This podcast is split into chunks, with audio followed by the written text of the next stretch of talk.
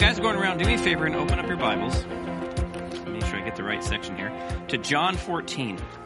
And just stay there. We're going to look at some other portions of Scripture, but I want you to stay there because that's kind of where we're going to end up.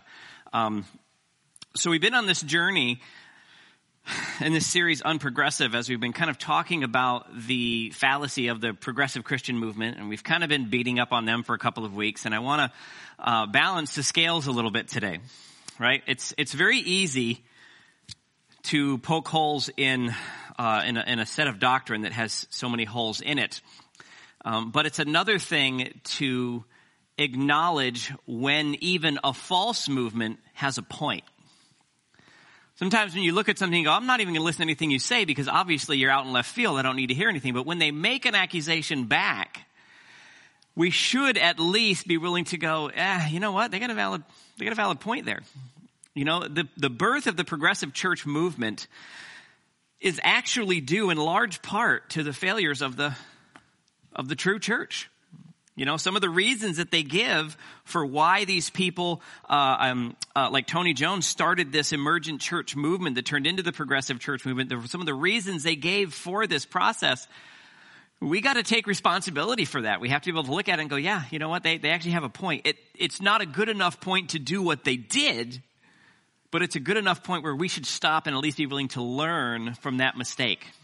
Right? Learning from mistakes is a very powerful way of making sure we know what we're doing and that we're walking in the right direction. So I want to do a couple of things today. I want to I want to deal a little bit with our own problems.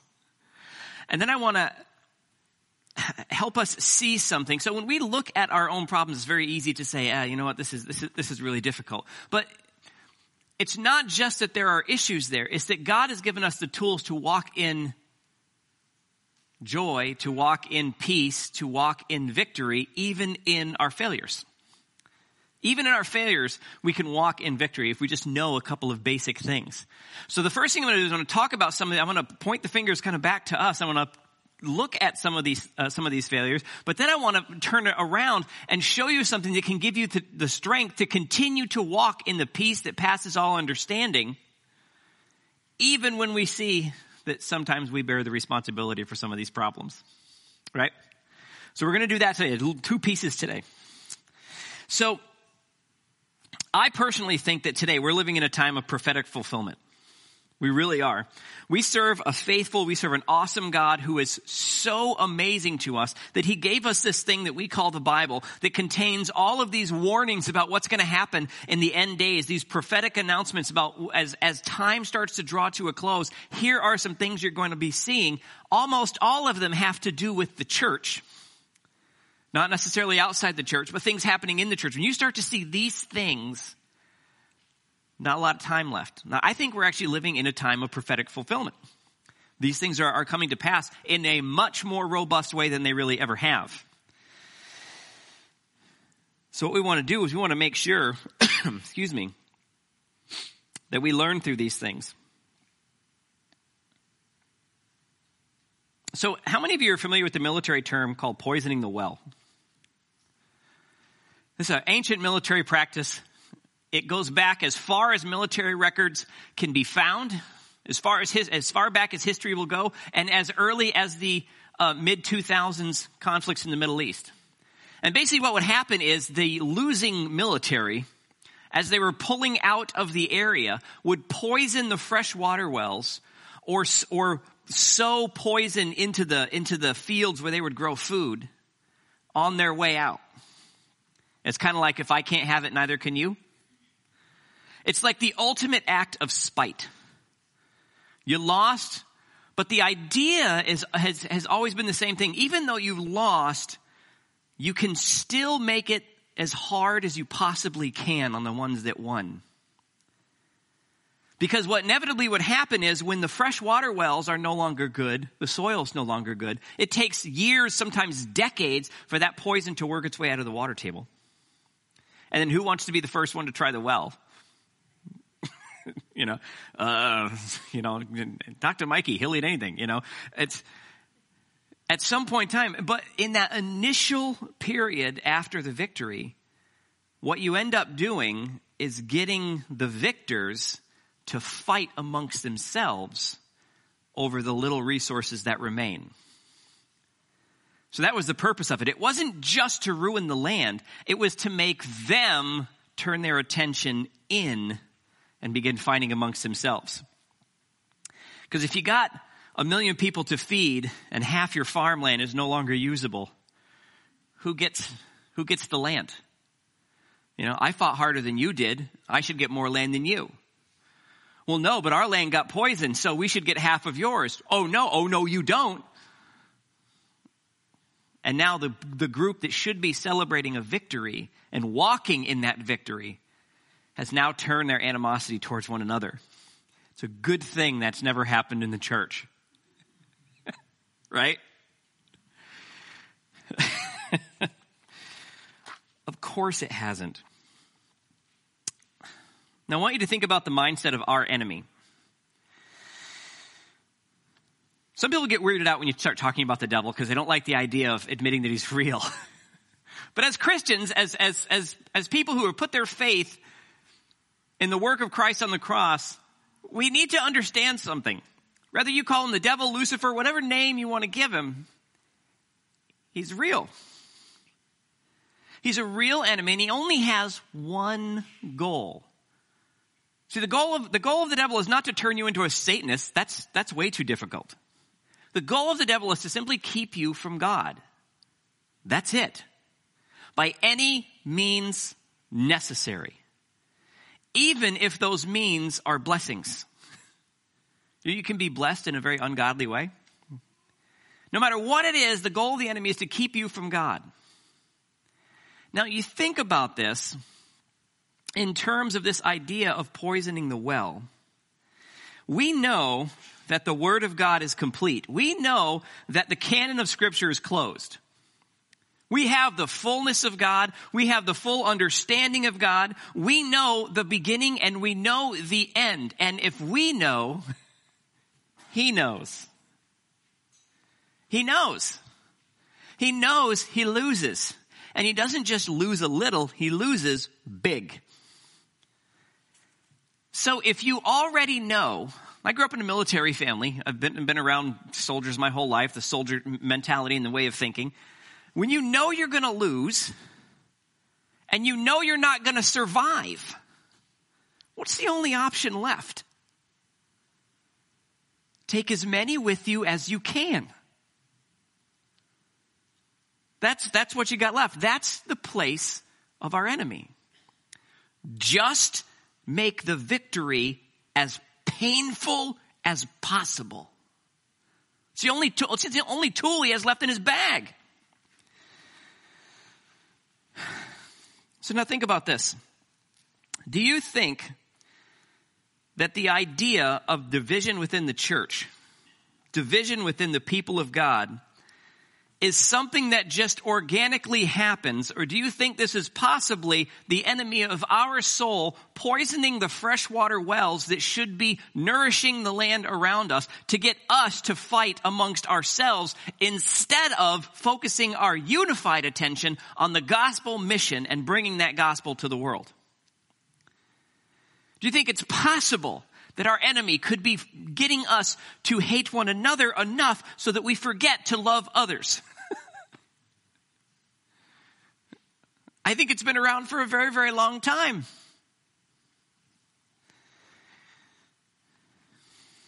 We get far more interested in proving our point than showing the world God's point.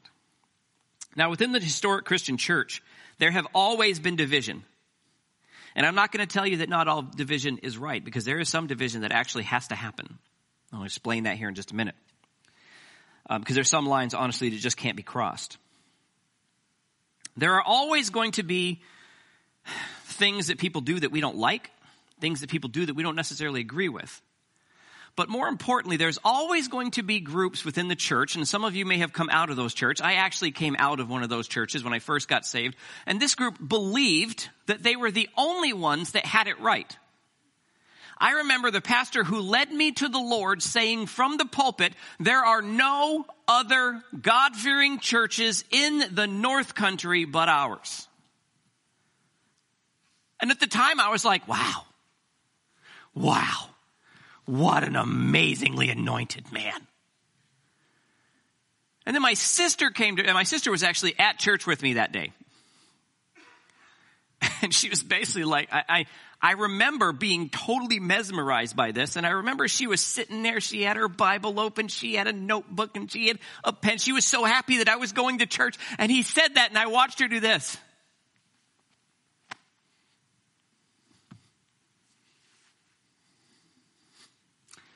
And I was like, what's up with that? You're disrespecting the man of God. What I didn't realize is she realized I don't need to hear any more of this. Because she also came out of churches like that. She knew exactly where I was.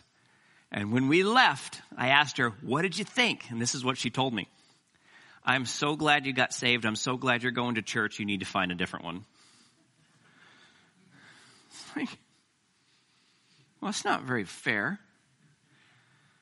But I was smart enough to turn around and ask a simple question. Is she right? Am I not seeing something? Then I went back to the statement. It can't, that can't be right. This can't be the only people in the North Country that really pray, that are really saved, that really know. That doesn't make any sense. But I almost bought it hook, line, and sinker. And that's a line of division that shouldn't exist. Whenever you think you're the only, you're, you're in trouble because that's not the way that works. Now there are basically two forms where division comes into play. The first one is theological and the second one is methodological. Big $5 word there. Theological is unfortunately where division occasionally really does have to happen.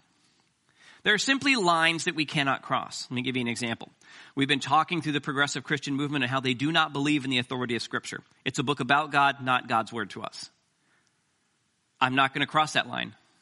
I'm not even going to play with it. They also believe that, D- that Jesus did not come and die on the cross for our sins. I can't, I can't make that jump. Right?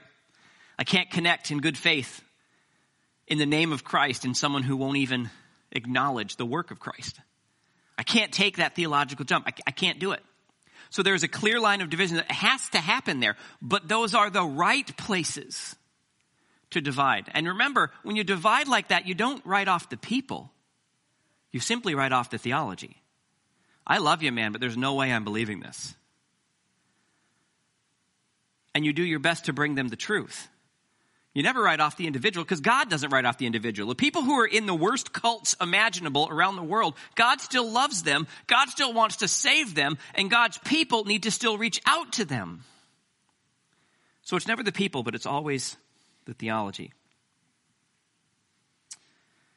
When you got churches telling you that instead of praying to God, you should pray to saints, sorry, I'm not going there. That's a theological line I won't cross. Because scripture tells me to pray to God, not to men. Right? Doesn't matter how godly someone was, or if they'd been declared a saint, they can't save my soul. And they can't help me in this world. They're as dead now as I will be later. when people teach that you can't read the Bible for yourself, it's a theological line I cannot cross. Because scripture tells me to be in his word daily. You understand what I'm saying? There are right places where we simply cannot cross but we always try to reach out to the people who are on the opposite side of that line with love and compassion, the same love and compassion that Christ would have towards us if we were on the other side of that line. Now, the second, the mythological, the mythological. yeah, yep, yeah, okay. Um, so the methodological side, this is where it, it, gets funny. We talked about this yesterday in the class the charismatic teachings and the didactic teachings and the difference in the two and don't cross the streams. Um, for those of you who don't know what that means, talk to me later. I'll be happy to explain that to you. Um, but the idea is that the methodological things are just life application stuff that really don't make a difference when it comes to salvation. They're not salvation issues. They don't save your soul. They don't forgive your sin. They don't bring you closer to God. They're just personal preferences. You know, I, mean, how many of you think that the people who put ham and pineapple on pizza are just, there's, the devil is in them? Right? I love ham and pineapple pizza. You know my favorite thing to do with it? Dip it in blue cheese dressing. Mm-hmm. Right? Love it. It's a personal preference. It doesn't mean that I have the devil in me.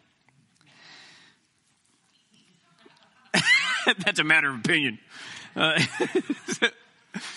now check this out. Pews or chairs? Well, I've been told that real churches have pews. And not only pews, pews without soft stuff on the bottom of them. Church should have pain involved.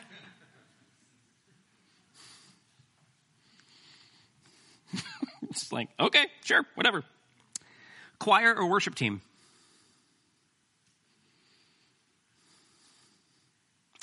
See? I don't want to talk anymore. I'm going to say the wrong thing. It doesn't matter. Which one do you like? How about this one? Take communion yourself, or the priest is the only one who can administer the elements. A normal human being cannot touch communion supplies. That dehydrated disc of whatever foam they made it out of can only be touched by priests. Because it is only when a priest touches that thing that could take most of the water out of the ocean that it turns into something that you can digest when they place it in your mouth. Even though all through scripture people took communion by themselves. Right?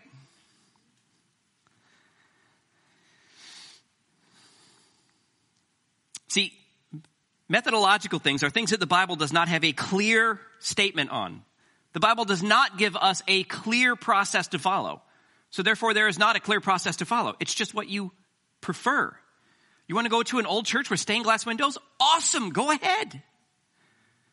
When I was working, still working in the restaurants, one of my bosses had uh, had several restaurants in Florida, and he brought me down for a couple of months, and I spent some time down there helping him open up some new places, and I had a blast because every week we went to a gigantic Catholic church. And he knew.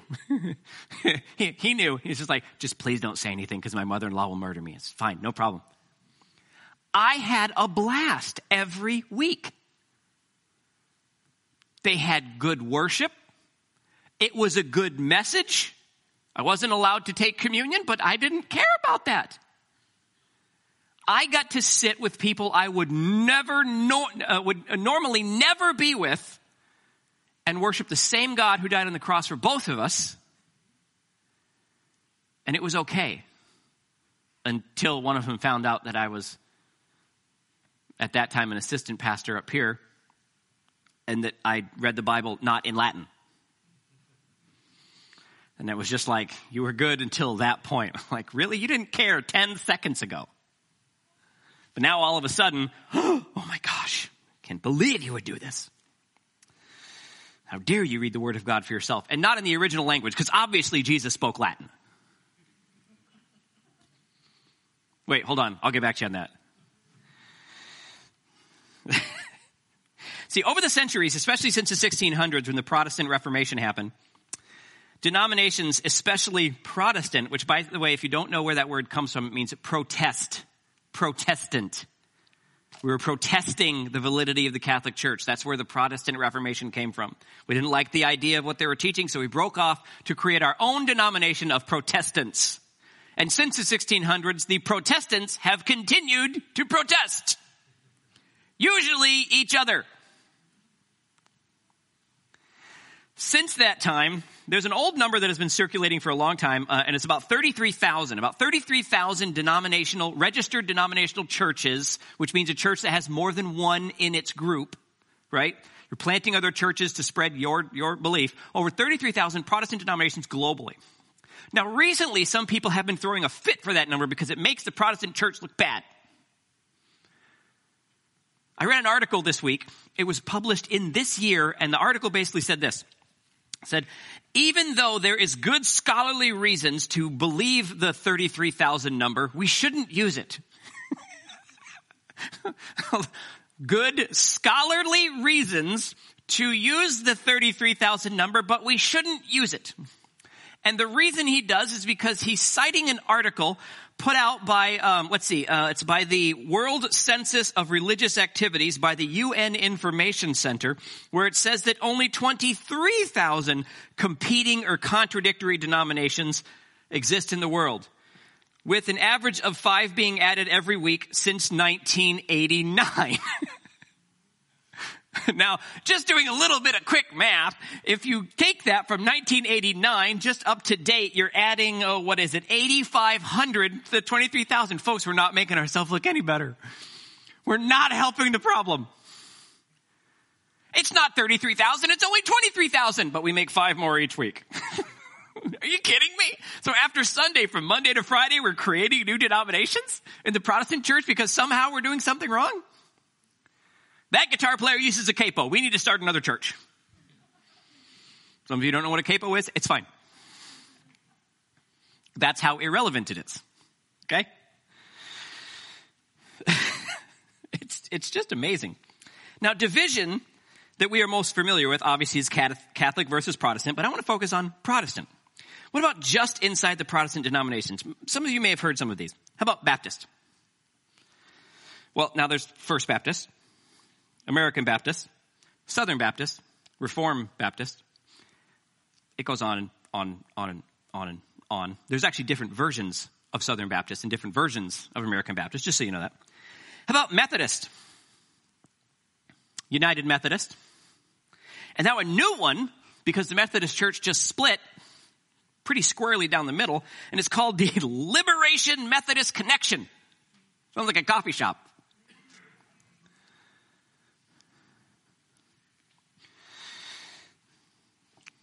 Now, all of these that I'm gonna, I'm gonna read to you are real names of real churches that I have had a connection with at some point in time in my ministry life, which is over the last 27 years.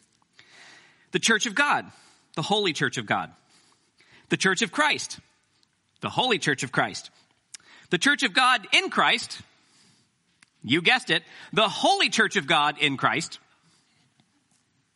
You have non-denominational, you have interdenominational. You have House of Hope and then the Holy Ghost House of Miracles. That's my personal favorite one. You got River of Hope, River of Grace, and the River of Life. Okay? At one point in time, I don't know how many of you realize this, at one point in time on the square in Watertown, there were 13 churches on the square. Storefront churches. 13. They all came out of one church split. You're talking about a group of people that can't get along. 13 churches, all in the same place, serving the same God, cannot fellowship with one another because of some irreconcilable difference. Now, within the Protestant church, there's also other denominations that we need to know, realize that this affects them too. Uh, up here we have large Mennonite and Amish community. You know, this division isn't just in mainstream churches. Here's some of, uh, some of the other, other things you may not know. You have Orthodox Mennonites, Conservative Mennonites, Stauffer Mennonites, Reidenbach Old Order Mennonites, Reform Mennonites, Kauffman Amish Mennonite, Amish Mennonite? And my absolute favorite one, because I can't say this without some sort of Austrian accent, the Schwarzengruber Amish. I'm not kidding. I'm sorry, Schwarzentruber there is no group within Christianity that is untouched by division. And almost always, it's, it's methodological. Almost always. Very few times is it theological. It comes down to the type of music that we sing. It comes down to the type of instruments that we use. Those devil drums. And those drums just bring in the devil every single time. Demons love drums. Sorry, Abel. How about this? These are conversations I have had. You can play the organ, but not the piano. Because obviously Jesus played the organ and the, there was no piano. You can play the piano, but not the electric piano. How about this one? You can play guitar, but not the electric guitar. And for the love of all that's holy, don't use effects on anything because demons love reverb. Anyone ever heard any of these arguments? I'm not putting my hands up because someone's, someone's going to see me online and they're going to know it's me. I've been there. I've had these conversations and it drives me insane because at one point in time, I believed it. How about this? How we take communion? People have left our church because of the way we do communion. For those of you who might be, may be visiting here, this is the way we take communion. At the beginning of every month, we have tables that are in the back, and during worship, you get up and decide when you want to take communion with your family, and you do it yourself. I remember at one uh, Q and A session, there was uh, one dad who was upset with me before they before they had left because he had to, now now stop this. And you'll remember it specifically because uh, I remember you in the back going. He's saying, "I don't like the way we do this because listen, I have to stop worship and explain what communion means to my child. My response was, that's the point. Congratulate, ding, you win. This was the whole idea. That the father, the head of the household, would explain what it means to celebrate communion to one of their kids. This shouldn't be that difficult. But it was too much. Can't do it. Can't do it. Can't fellowship here. You do communion wrong. How about this one? The way we let our women dress. Ladies, a lot of ankles in here today.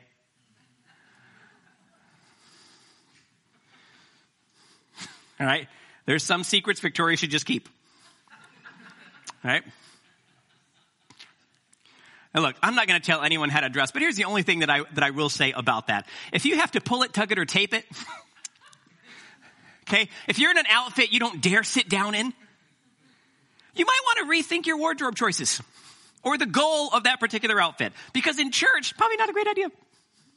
Probably not a great idea. You know, just saying. Guys, same goes for all of you. Some of you are going, I don't know what that means. It's fine. It's good.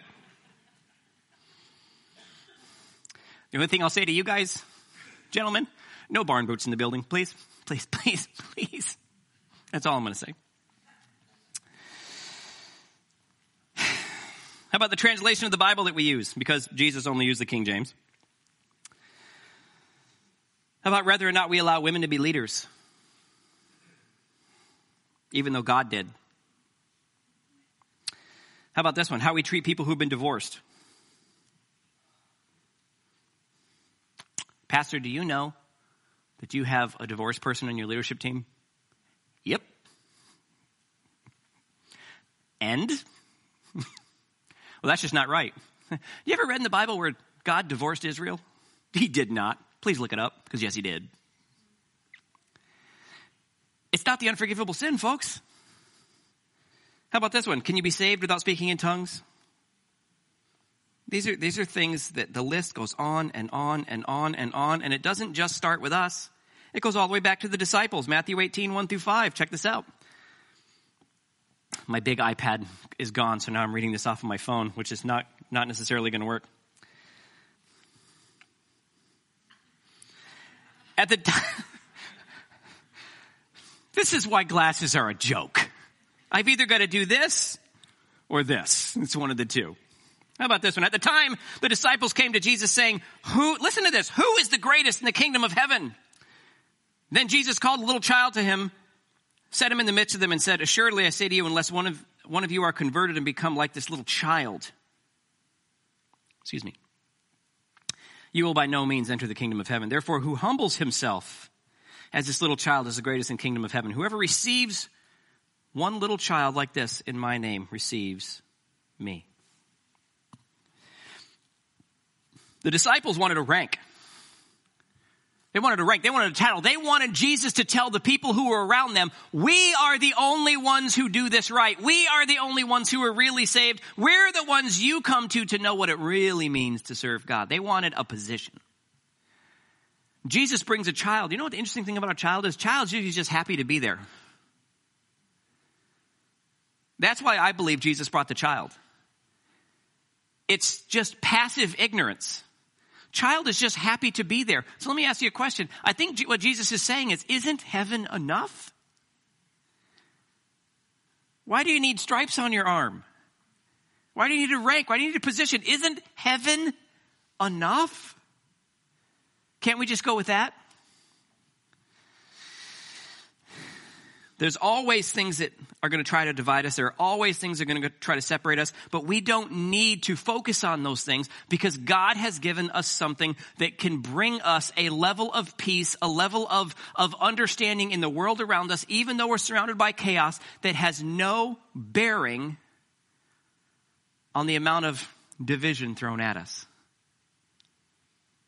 The world, the enemy wants to poison the well. God wants you to walk in peace. And I want to show you something that I think is one of the most overlooked passages in scripture. Um, so, uh, uh, guys in the back, if you will bring the slide, I want to skip the next one and just bring it to the one that's labeled John 14, 27. I want to read to you this thing that Jesus said that is just amazing. He says, Peace I leave with you. My peace I give to you. Not as the world gives, do I give to you. Let you, listen to this. Let not your heart be troubled, neither let it be afraid. My peace I bring you, my peace I give you. Now the cool thing is the Bible, the New Testament is written predominantly in Greek, but you have to remember that Jesus wasn't Greek, he was Hebrew. So the language that he uses, we have to think in the way that they would be thinking. So in terms of a Hebrew talking about my peace I give you, my peace I leave you, I love this word peace. Now in the Hebrew, the word peace is translated shalom. Excuse me, and Paul uses it in almost the introduction to almost all of his letters. You might remember hearing things like this, grace to you and peace from God our Father and the Lord Jesus Christ. Now in Hebrew, this word peace is very interesting. It's, it's shalom. It's a greeting and a salutation. You'd say it when you meet someone. You'd say it when they, say it when they left. And it's just kind of evolved into that. But the word peace has a very deep meaning to it. So the Hebrew letters also have meanings. Every Hebrew letter is trying to represent a truth in the world that is around us. So the, the letters used to create words in Hebrew are not accidental. Remember, ancient languages, they didn't have an alphabet. They had to create an alphabet that made sense to them. So they would turn a symbol, a letter, into something that represented that. And then they would string words together by putting these these things together that represented what the word was trying to convey. This is how written language evolved. This is why we study language. And I love the way this works. So every Hebrew word comes from what's called a root family. Okay, a root family. So even shalom is not the, the root, it is, it is a word after the root. And the root word for shalom is shalem. Sounds like a, a sound, doesn't it? Slam. And it means to complete or make whole. To complete or make whole. Now it's got three letters in it, shin, lamed, and mem. And basically what they mean is, shin means its teeth, it means to destroy. Lamed is a shepherd's staff, it means authority. And mem is water or chaos. And you might be thinking, how do you get water and chaos out of a square? It's the way the word is, the letter has changed over the, over the years. This is how it, how it looks today. So it means chaos. So essentially the word to complete or restore means to destroy the authority of chaos. Do you see how the word kind of, kind of works together? And this is, this is how they, how they ended up spelling the word. To restore something or to make good on a promise means to take away the authority of chaos. Now, if you want to be restored from alcoholism, you have to take away that authority of chaos, which might be your alcoholism, right? If you're a drug addict, you have to take away the authority of that addiction. You have to destroy the authority of that chaos. Isn't that interesting how this all works? Now, the word shalom adds a letter. So you have to go back to the root to restore or make good on a promise, but you also have to understand what that other letter does. So when Jesus says, my peace I leave you. Do not be afraid. Do not let your heart be troubled. Do not be afraid. Check this out. The four letters, same thing, Shin Lamed, Vav, and Mem. So the word in literal Hebrew means to destroy the authority that has bound you to chaos. The destruction of the authority that has bound you to chaos. What is the authority that has bound us to chaos? Sin. Sin is the authority that has bound us to chaos. And I think it's very interesting that the word bind is also a nail. And it took three of them to unbind us. Jesus is saying, My peace I bring you. My peace I leave you. I have destroyed the authority that has bound you to chaos, and I leave you with that knowledge. And with that knowledge, you do not need to be troubled. You do not need to be afraid. You do not need to worry about these things that divide. Just trust me. And when Paul says, peace to you from God our Father, we read the term peace and we think it means the absence of conflict. Peace to you, brother. May your, you might be thinking, may your day go well and be free of conflict. It's not what it's saying, is it? Peace is not the absence of conflict. Peace is the victory within the conflict. You don't have peace when your enemy is at your border doing nothing. A lot of military and ex-military in here. If all of a sudden, foreign military masses on our border, but doesn't cross it, do you have peace? No. You know something about to go down. If all of the strength of your enemy is now gone, they have no, listen, they have no means by which to fight. Do you have peace? Yes, you do. Because you have victory. Jesus brought us peace in victory because he has already won the battle. When Jesus says, the battle belongs to me, the battle is not of this world. I have won this battle already. He's saying, walk in the peace and understanding that there's, listen, no reason to fight. None. We can look at our past as the church and say, we have failed here, here, here, here, here, and here. And our failures have led to these offshoots. And we need to own that.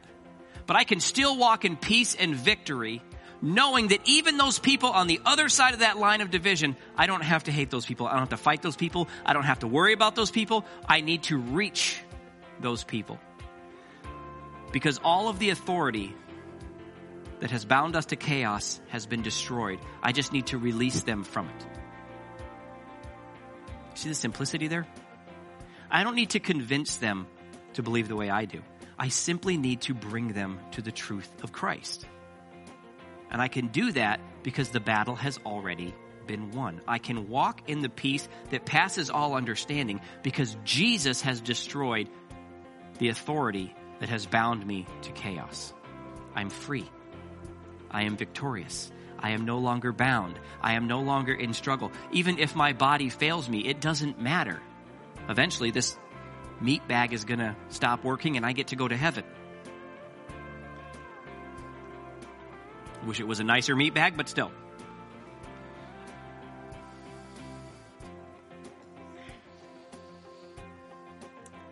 Jesus wants us to walk in peace. The enemy wants us to walk in confusion. The enemy wants us to, wants to destroy the well. He wants to poison the well. He wants us to keep us fighting over things that make no difference. But Jesus is telling us something very, very simple. Let it go. Don't start singing the song. Okay. Just let, just let it go. It doesn't matter. Draw the lines where they need to be drawn. Don't worry about the rest reach those people, love those people, and do it in the knowledge that there's nothing out there that can hurt you that you don't let hurt you. If the devil gets a foothold in your life, it's because you let him. He doesn't have any more weapons. He doesn't have any more strength. He doesn't have anything. He's already lost. Let's treat him that way.